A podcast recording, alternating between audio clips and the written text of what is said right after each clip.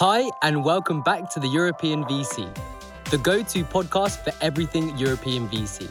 If you love our show, share it with your friends and join us in the EU VC community syndicates at theeuropeanvc.com. Today, we're happy to welcome Anthony. Anthony launched Cocoa, a 17 million angel fund, in January 2022. Cocoa is backed by some of Europe's top decacorn and unicorn founders.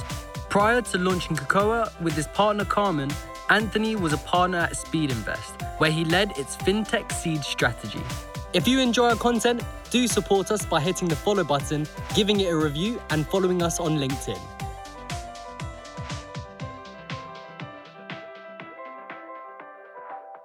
Want to be on top of who the best up and coming emerging VCs in Europe are, and maybe even invest with them? Register for our newsletter at theemergingvc.substack.com and be the first to get in the know.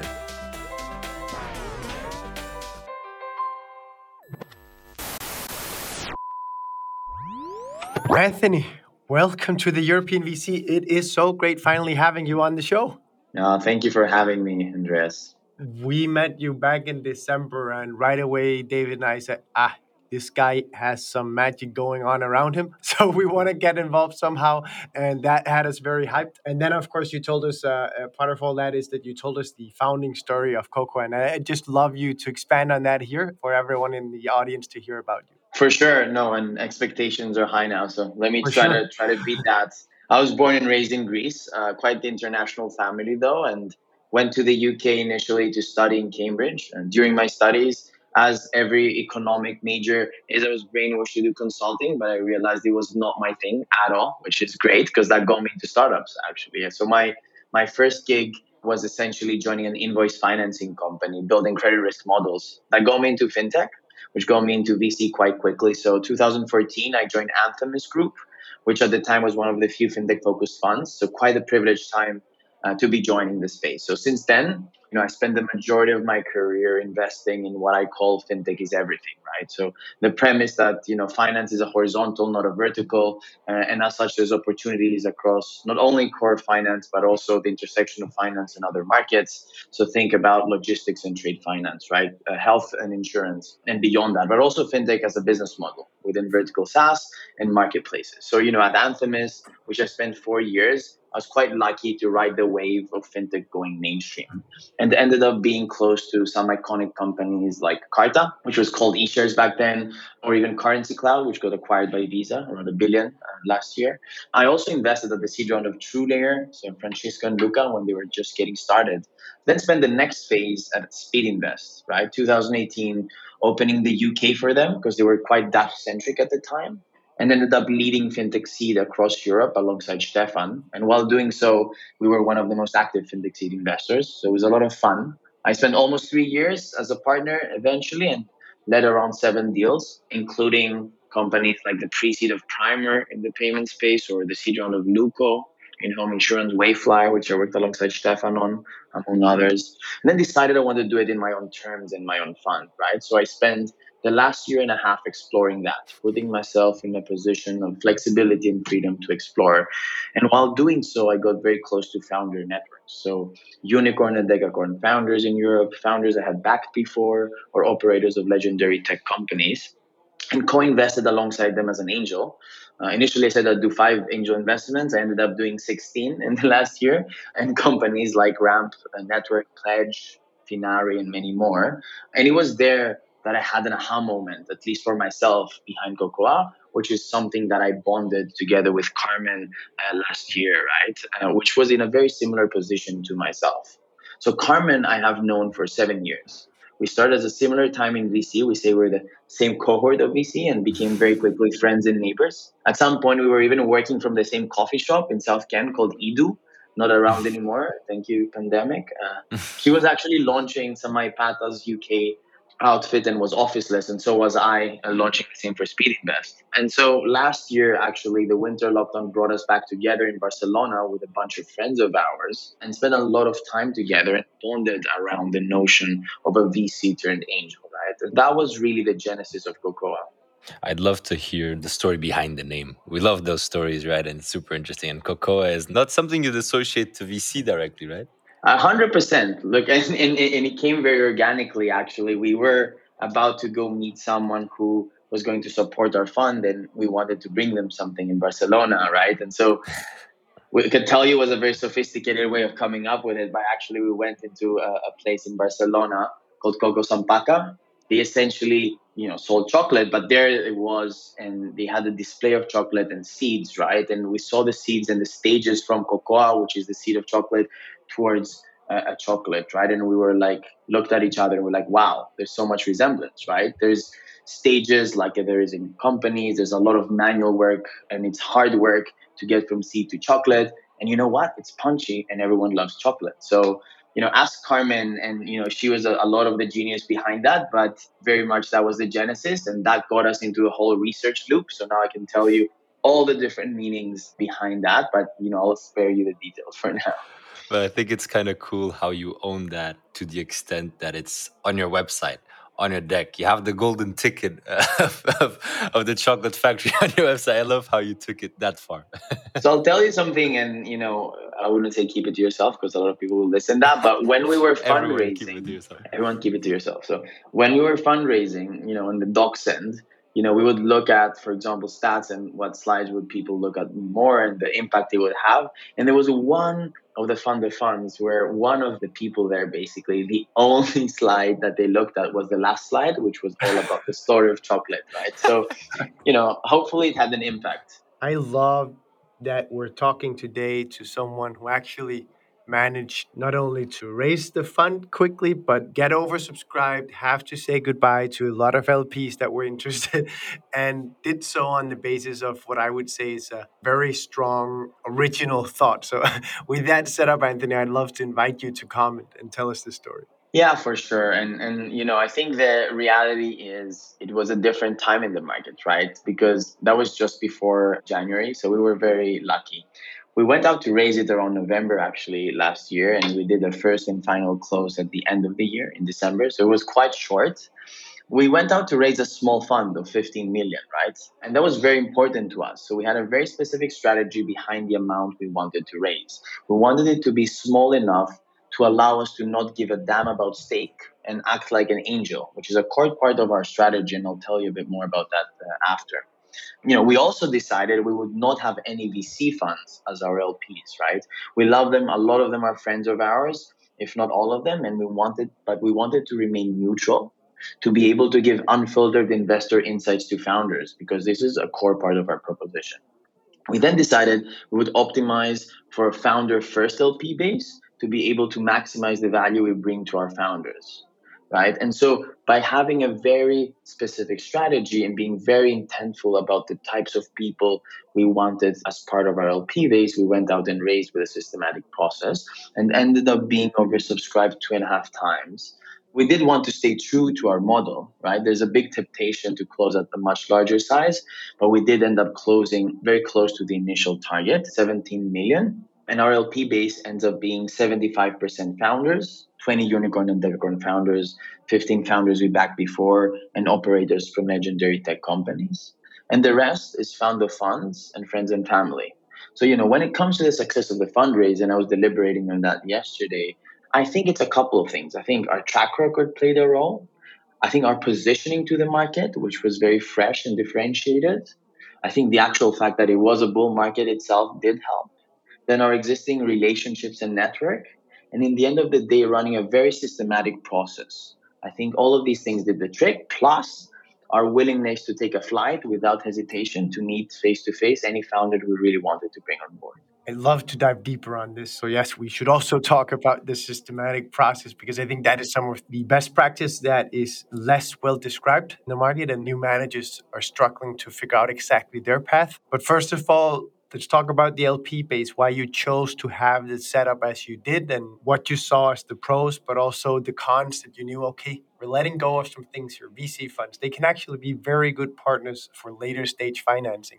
So, yes, there's of course a pro in that you're independent, but there's also a con in that you don't have that connection as an LP uh, relationship would give you. So, please do unpack all of this thinking behind your LP base. A hundred percent. I think the first thing we wanted to optimize for is flexibility, right? Because this is our first fund and we decided for it to be small, but we really wanted it to be flexible right? And so we decided against going for governmental LPs. We decided against going for very rigid LPs, and it was also a quite small fund. So by design, that excludes a lot of the you know really big pension fund type of LPs. And then similarly, we thought you know fund of funds are more institutionalized. They help you scale. Also on an SPV strategy going forward, there's a lot on the indirect strategy they like to do. At the same time, founders are very valuable as well. And to be honest to you, initially we thought we would get 50% fund of funds, 50% founders.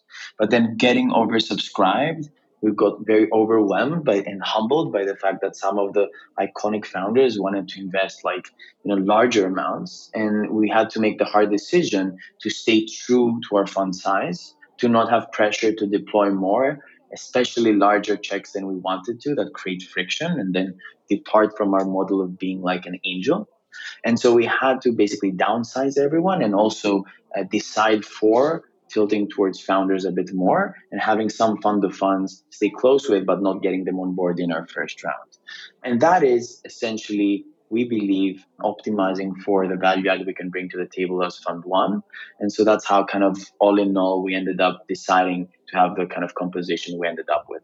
If we then think about leveraging your LP base, because if anyone, you guys were allowed to then pick and choose, and, and that means that you could be very strategic around it.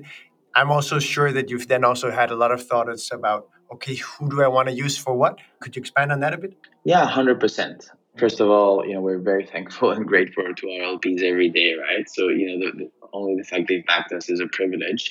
The way we think about it is we make sure that the types of founders that we have as our LP base have a wide spectrum of domains and are best in class in different types of business models and categories, right? That helps us because that means that we can leverage their expertise when it comes to doing due diligence, for example, but also the portfolio founders of the people we back can actually leverage their expertise and network, right? And so we were just very thoughtful on making sure that besides getting founders that we've backed before, that is always fantastic to have back in, that we get the types of founders that are iconic founders that have done it before and can bring back to the founders that we back. When it comes to fund of funds, you know, we ended up getting a very few on board, and these were people that believe in us from day one. And again, I think that institutionalization and that thought process behind the scenes always helps, right? And so that's kind of the value we see in them beyond others. You know, Andreas and I have had the privilege of talking with many GPs across Europe about LP makeup, the ideal LP, what are you looking for in LP, what are LPs doing right, what are LPs doing wrong, blah, blah, blah, all of that. And one of the main things we hear GP saying is that they're looking for that longevity in their LP base. And I wonder if that is something that you think of considering that your LP base is more made up of individuals, of founders, rather than institutions. And how do you think about the firm's development over time? Yeah, it's a very good question. That was a big part of the debate we had. You know, we did decide for Fund One to be optimized for the value add we bring to the founders, knowing that Fund Two would potentially be a bit more institutionalized. Mm-hmm. You know, we are building a firm for the long term. I think that making the hard decision of not getting some fund of funds on board, but actually staying very close to them and trying to, you know, provide opportunities to them and then kind of having conversations for fun too partly proxies for that. But you're very right. The other thing I will say, which you know was a big surprise to me and positive surprise, is that you start having the new age institutions, right? If you think about some of the most iconic founders, and you know, don't want to name names out there of you know unicorn, decacorn, and beyond type of companies, they're committing significant amounts and they they know. And because we you know we asked them that there's going to be a fund too and they're very keen to keep doing so. And so you start having this hybrid of like founders that are big enough that are partly institutionalized. And so this type of entity you get the best of both worlds actually. That's really interesting. Do you when you think about firm development and next funds we see players out there that they increase fund size and then go you know the strategy naturally changes obviously. But we see other players that just keep on doing small sized funds you know keep on doing that approach because that's what they're great at that's what they believe in. What are your thoughts? Where do you lie in the spectrum uh, around fund 2 fund 3 and adaptation or, or updates of the uh, investment strategy over time so maybe it makes sense to answer this in a two-pronged way. Like one is again kind of really highlighting what our strategy is today and why, yeah. because that really makes a difference on how we yeah. think about. So you know, essentially, right, Cocoa is an angel fund backed by founders, right? We are VCs turned angels, which means we invest small 200k to 500k collaborative checks at pre-seed and seed across Europe while supporting founders from that position as small peers, right, with unfiltered investor insights. So that part of being small is essential because it allows us to not give a damn about stake, which essentially means we can act like an angel and become an insider for those founders. So, you know, that means that a big part of our positioning is constrained by that size. So if you th- how we think about next funds it is that you know fund 3 we don't really know. Fund 4 we don't really know just because we don't know how the market would look like. But we do believe that by being small we are optimizing for kind of capturing where the market is going and optimizing for flexibility. And so currently the plan is to remain small and agile. But you know time will tell. Anthony I seem to remember that your deployment rate was quite short on the fund, and that back in December looked really nice and wasn't something you would necessarily fear that much. You also ended up being very oversubscribed, so in that sense, hopefully it won't come back to bite you. But I think there are many managers out there that had the same thought: let's raise a small first fund, let's stay small, so we don't have to fight as much. You know, the uh, micro VC model in many ways but I'm maybe now finding ah, I maybe would have wished that I had raced for more than 12 or 18 months of deployment. I'd love to hear your thoughts on that. We actually don't. So we our investment period is three plus one years. Um, we are planning to deploy the fund in two years. In a bull market with the pace being higher, it would have probably been shorter. But now we have the luxury to actually extend that. And the reality is, and we were discussing that with my business partner Carmen, is that we think we're in a very privileged position at the moment because you know we've deployed a very small percentage of our fund and the market is turning, and we do not have any, let's say, reason why to be in a rush. Yeah. So, you know, to answer your question, I would advise always founders to keep that optionality, sorry, GPs to keep that optionality because markets turn.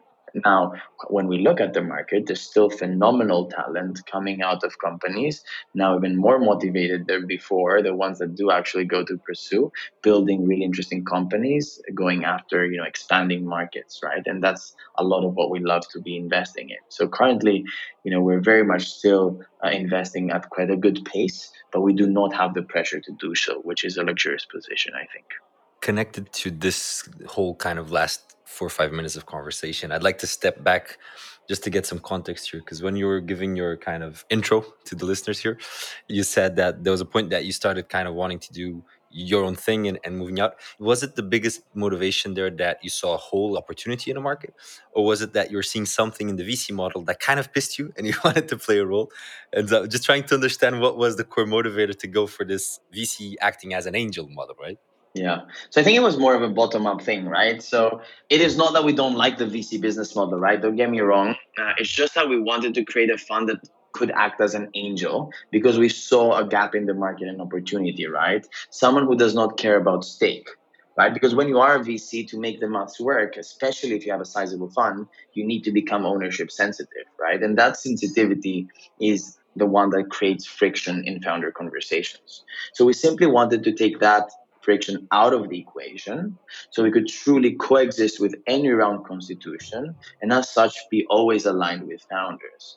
So going back to your question, to be honest, I think it was a combination of two things.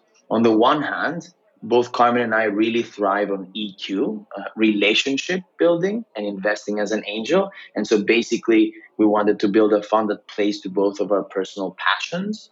And secondly, as you said, we did see a big opportunity to support those founders with this in-house VC value add, right? Which allows us to back hopefully many more of the iconic companies that are being created in Europe now. I love that thesis, and I really believe that European VC is lacking players in this very angel-like manner who would you say are acting somewhat like you in the market that people should keep an eye out for? So we don't like to compare ourselves with other people, but I think there's plenty of other great micro funds, right? And I think that is just uh, you know in the US that's been widespread quite a bit, and I'm hopeful that this is going to keep happening in Europe, is because it's only a good thing for the ecosystem as a whole. So I don't know if we would compare ourselves like for like with the angel kind of fund uh, on with with anyone else the US market has had this model that you're working with for quite some time. And it's been the standard of, I was about to say, the standard operating modus for many of the emerging managers that are micro VCs. It is a new phenomenon in Europe still. I'm curious to hear how the reception has been to Cocoa in the market. Yeah, we've been actually um, overwhelmed uh, by the reception. We've been very happy by it. I think first of all, I think maybe the fact that we're doing it in Europe, I think, pays that makes a big difference. I think we are privileged to be doing it at really quite an early time for emerging managers in Europe, right? And we really believe that the time is right in Europe now, right? In terms of the quality of talent starting new companies. Going to market with this has been just overwhelming, right? We just made our announcement a few weeks back We've been overwhelmed by the reception. I think our model plays to the strengths of both worlds. So, you know, founders embrace us because we help them at their most vulnerable uh, and we become peers and we help them hack the system. And VCs, which are all friends of ours, right? We can coexist with all of them. And so the combination of the two creates a positioning that's quite powerful. Looking at our positioning in the model, it's been received really well. Looking at emerging managers as a whole, I think, you know, we're all peers and we all kind of collaborate. And so the ones that do exist in Europe have also embraced us quite a lot. All of them were friends of ours before, but now we're even closer and we collaborate quite actively. I do you know hope there's more and more things like your podcast or openlp or other things like that that actually give even more transparency to that to help even more emerging managers start and i'm excited to see how that goes and we did do our small contribution by open sourcing kind of an emerging manager toolkit that describes the service providers we use to launch the fund. So, you know, I think I'm hopeful that this is going to create a spiral and that there's going to be more and more emerging managers coming up in, in Europe that is only all that we're seeing. For sure, this is hopefully a trend that will uh, be able to outlive the current market. I'd love to hear, Anthony, what are your reflections on how this strategy will work in the new market? Do you think it's going to be better or worse for you? Yeah, so it's a really good, great question. I think, firstly, we're really lucky to have closed our fund at the start of the year, right? And firmly believe that with those markets, some of the best founders and companies will be created, right, in the coming years. I think, thankfully, our model is to invest in 8, 10, 12 year horizons. So we do not care as much about cyclicality when it comes to the companies we back, but we're, of course, observing very closely how the market is adjusting today and are being very disciplined and mindful of that when it comes to our investing approach, right? So when we look at our model, we believe it kind of plays well in both markets, but there's actually very interesting opportunities in the coming kind of bear market as well, right? Because if you think about it, in both markets, the most exceptional founders of pre-seed seed will keep getting a lot of investor interest and will need to navigate all that. And that's where we step in to help. And at the same time, to add to that, in the current kind of bear market that's coming now more than ever, founders need to be very mindful of the fundraising decisions they're making because the implications might have even greater effects. Because as we know, down markets are much less forgiving, right? And so we do believe that there's going to be a very big opportunity for our model to step up its game. I want to come back to a topic just because I find it very interesting and I wanted to ask, and we kind of went through it, which is connected to investment strategy. Anthony, you also shared that you got, you know, kind of part of what spurred this adventure for you in the early days was also that you got very close to some founder networks. And I'd love to ask you about the sourcing strategy of Cocoa, right? What are the core building blocks of it? And also, I'm quite curious actually to know what are the implications of it plus the fact that you know you are micro vc you are a small team you know you can't afford what the big boys and the big players can afford so the implications it also has in terms of geographic coverage and your thoughts around that 100% so we focus on Europe, right? I think that's number one, and it's important to clarify. Uh, both Carmen and I are based out of London uh, most of the time, but we do spend a week a month in out of Paris and Berlin, respectively, right? So I go to Paris, Carmen goes to Berlin. So we're on the ground proactively being local in the three regions. And we do believe that's kind of very helpful to cover the three regions, which are one of the most active, let's say, very proactively. Now, opportunistically, we cover the rest of Europe. And the way we do that, I do not think there is a secret sauce. There is a twist which comes to our model. So essentially, we do two, three things. One is we're very close to founders and angel networks, like many other people do, right? And these are angels and founders we've backed before. These are angel and founders that we've developed relationships for for you know seven, eight years. We've been in VC. These can be our LPs. But besides that, right? The fact that we are this in-house VC, the fact that we are the people that they can be vulnerable with, that we can help, means that when they have a friend that's starting a business, we start becoming the first port of call who they should talk yeah. to, right? Now, on the other hand, VCs, right? They're all friends of ours. A lot of VCs collaborate with each other, right?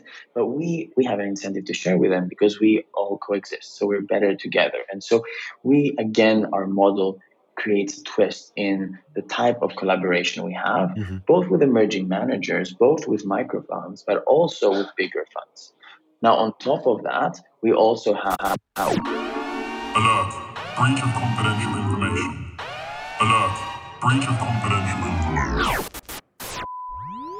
We can do editing on that, right? As in like, yeah, we can. Okay. Anthony, I'd love to dive into a, a question and, and pick it up from where David asks. So, yes, small fund, small team, but also not a platform team. and that is a tendency that's growing in Europe, right? The, the funds are getting bigger and bigger, and we're getting more and more of these behemoths that have a big ass platform team to help them uh, add value. How do you think about your value add in contrast to that? So that's right. I mean, and also like Speedinvest that I used to be part of has a platform itself as well, right? So I've seen that from the inside.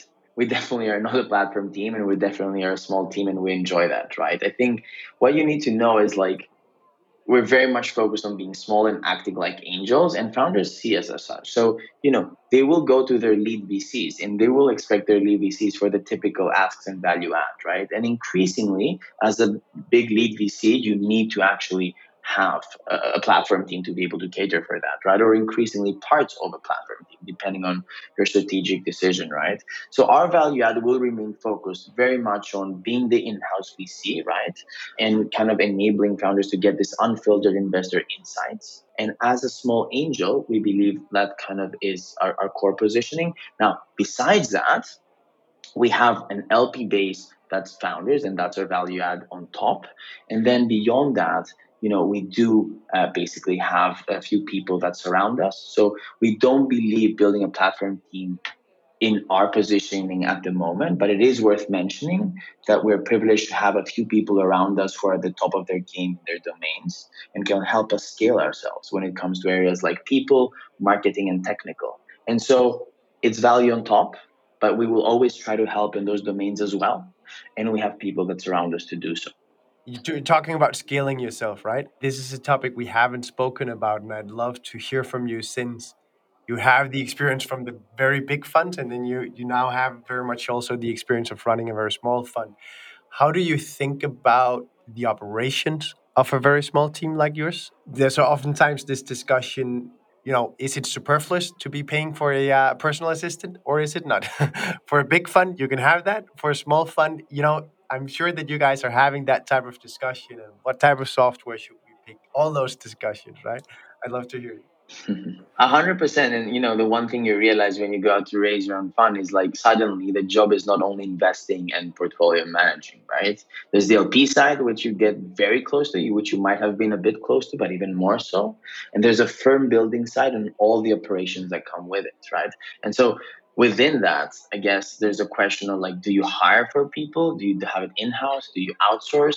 Do you have a productivity layer, right? Like a PA or someone to help you unlock time when it comes to that? And these are debates we're having, you know, every day with with Carmen, right? And you know, we initially decided that like it's good to let's say eat the dirt when you start your first fund so like do everything and anything to learn that. And we were very lucky to be surrounded by other managers that were very helpful in guiding us to the right direction so that we can actually kind of make the you know the decisions we wanted right? And so in the end of the day like we separate some roles with carmen right? So like she will be the cmo right? She will lead a lot of the legal stuff. I'll lead a lot of the finance stuff and the cto right? The tech stack and the way we think about it and the way it's worked for us is essentially outsource to people that are fantastic at their business and then create processes between them and yourself that are very scalable, right? So, you know, we have an Airtable on the finance side, and we have some phenomenal accountants that help us. And any invoice is uploaded there automatically, then we just approve. Everything else is taken care of, right? So, with that, you can start really unlocking a lot of time, or let's say minimizing the time that operational burden is taking. Now, all that being said, there's still so much work when it comes to operational and also the opportunity cost of not being focused on investing and portfolio managing is high so you know currently we are debating and we are thinking about productivity layer as you said right someone who can supercharge us yeah. I'm sitting here thinking that someone should build a fund of fund focused on micro VCs, and their value add should be uh, having a, a, big, ass team of in house accountants and uh, PAs that, that know all the stuff that a VC needs. That would be fun. David, I'll kick it to you. Exactly. Anthony, before we go into the last section of the podcast, which is a quick fire round, I just want to kind of do a comment, which I think is really interesting. And it's not really a question, it's more of a comment to some of our listeners. You know, we get a lot of emerging VCs or even aspiring VCs, you know, reaching out to us and asking, you know, what we think about XYZ, whatever, right? And I think what is interesting that I was kind of here reflecting about this conversation with you is that you were very, in my opinion, kind of deliberate in some words you're using because you're creating a strong rationale for the fund.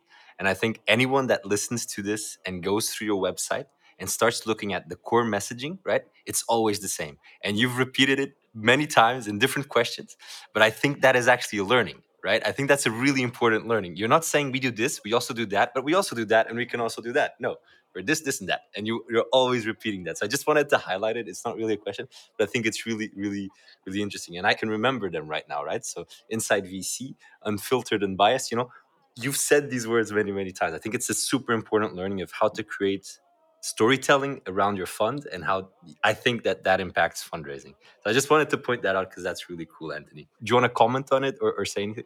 No, I, I, I couldn't agree more. I think you know you're starting a brand from scratch, so you want a couple key messages that always stay in top of mind. So yeah, hundred percent. So Anthony, quick fire round. We ask quick answer questions, thirty to sixty seconds each. Are you ready? Let's do this. I'm ready. Awesome. First question: In venture, what areas excite you the most that other people around you don't really feel that excited about? So I've bucketed that into three things, right? So you have firm building. I love doing the nitty gritty when it comes to running our tech stack. I'm not sure many VCs are into that. So in fund management, I love portfolio construction. So really kind of running our model and exploring that and how it evolves. Similarly, right? Not the cup of tea for, for everyone. And then finally, when it comes to investing, I love backing traditionally unsexy areas such as like payments, infrastructure, even kind of compliance and reg tech. Yeah, amazing. Second question of the quickfire is What are your top tips for emerging VCs who are out and about across Europe fundraising?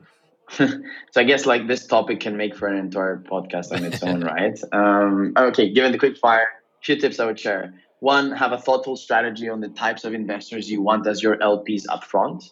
Two LPs, you need to illustrate access, differentiation, and ability to pick and win those deals. So keep that top of mind. I think relationships, number three, matter. So make sure the introductions you get to new LPs are done by the right people and in the right context. And then finally, run a systematic process and stay focused. There are so many temptations to divert because everyone has an opinion. So fund size and strategy matters and stay focused. I love that. There's so many opinions.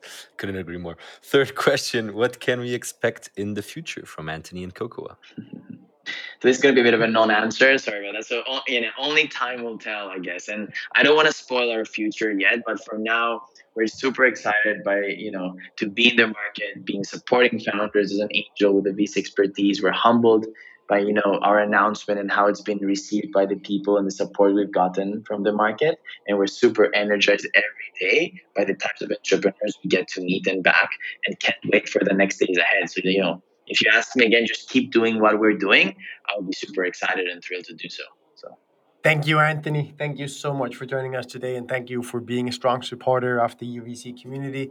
You are amazing, and we're looking forward to do much more stuff with you. No, no, thank you again for inviting me today. It was so much fun speaking with you. I'm really excited by the platform you guys are building and can't wait to see where you take it. Thank you for listening to this episode of the European VC, the go to podcast for everything European VC. If you love our show, share it with your friends and join us in the EU VC community syndicates at theeuropeanvc.com. Want to be on top of who the best up and coming emerging VCs in Europe are and maybe even invest with them?